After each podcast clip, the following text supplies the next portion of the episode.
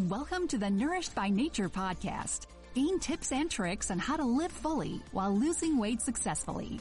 Here's your host, Sheindy Unger.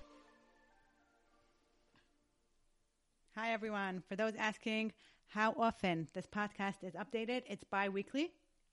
Look forward to a new episode every two weeks, Bezrat Hashem. If you'd like more info on my program, visit our website at weightlossbyshindy.com. That's spelled weight loss by S H E I N D Y, or call 646 498 6696. Get weekly email recipes by sending in your email address and see the recipes on status by joining our contact. Thank you all to leave for who leave your feedback. Let's begin with some of the questions. First question. Thank you for announcing questions that others send in. Many times they're exactly my thoughts, and I appreciate that you answer them for the public.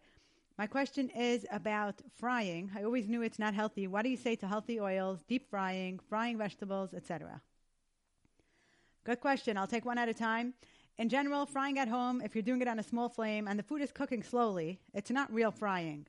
There's one big rule with frying, and that is never, and I don't like to use this word, but I'll use it here, never buy fried food. Store bought fried food, that's definitely unhealthy. Frying at home goes into a whole different category. Let's discuss it. Firstly, about healthy oils. It's a good idea to use a basic healthy oil. If you try to use the healthiest oil, it becomes a problem because number one, you might go broke. Not kidding.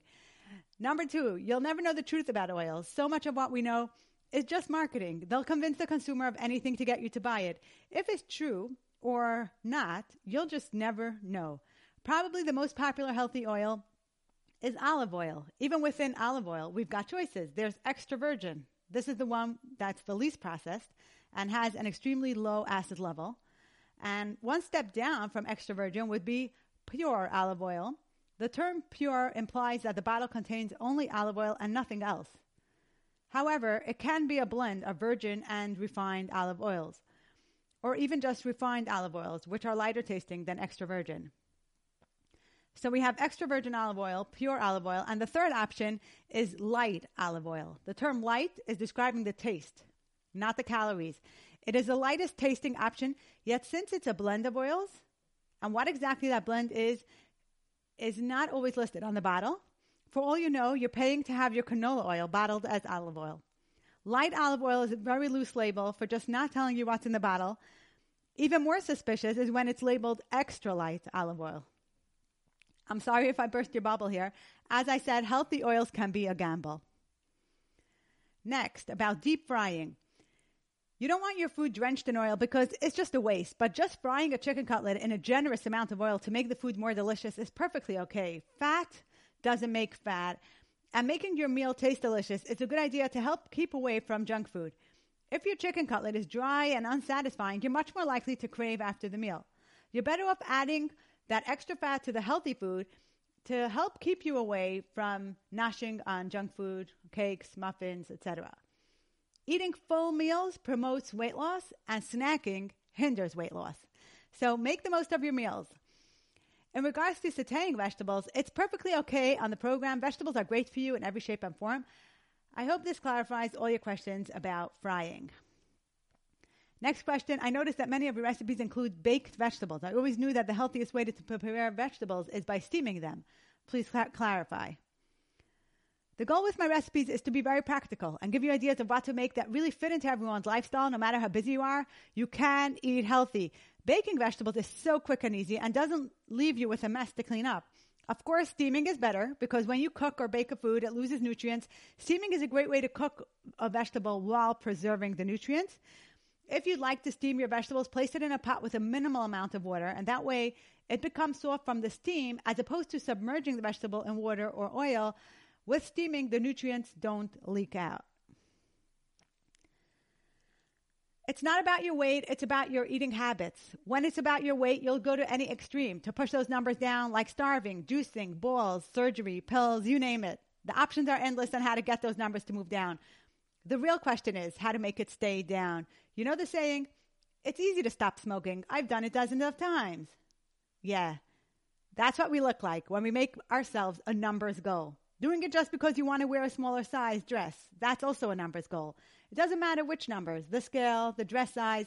These are not sustainable goals. It keeps you in this vicious cycle of yo yo dieting. What is the goal? The eating habits is the goal. Habits you would need to develop even if you're not overweight. Think of your body as a precious piece of art. Would you let it get scratched? Would you let it get ruined? Don't ruin your body because there's nothing more precious than health. Oftentimes, we turn to food for emotional reasons, and that definitely causes weight gain. So take care of yourself. Do whatever it takes to be the very best you. Eating at night, if you ate enough during the day, is a very harmful habit that gets worse with age and harder to control as we get older. Although eating is less stigmatized and less labeling than, let's say, medications, you're not like labeled as having a disease because you eat emotionally every night. It's still not the right path to take. Taking care of your emotional health is crucial. Bear in mind that the habits you develop when you're young last a lifetime. And developing new habits when we're older is so much more difficult. Tap into the strength to face life head on and not drown it all out with food. Don't use food as a drug. The goal is not to do everything perfectly. What we do is most of the things right most of the time. That's not a license not to follow the program. My point is don't get stuck.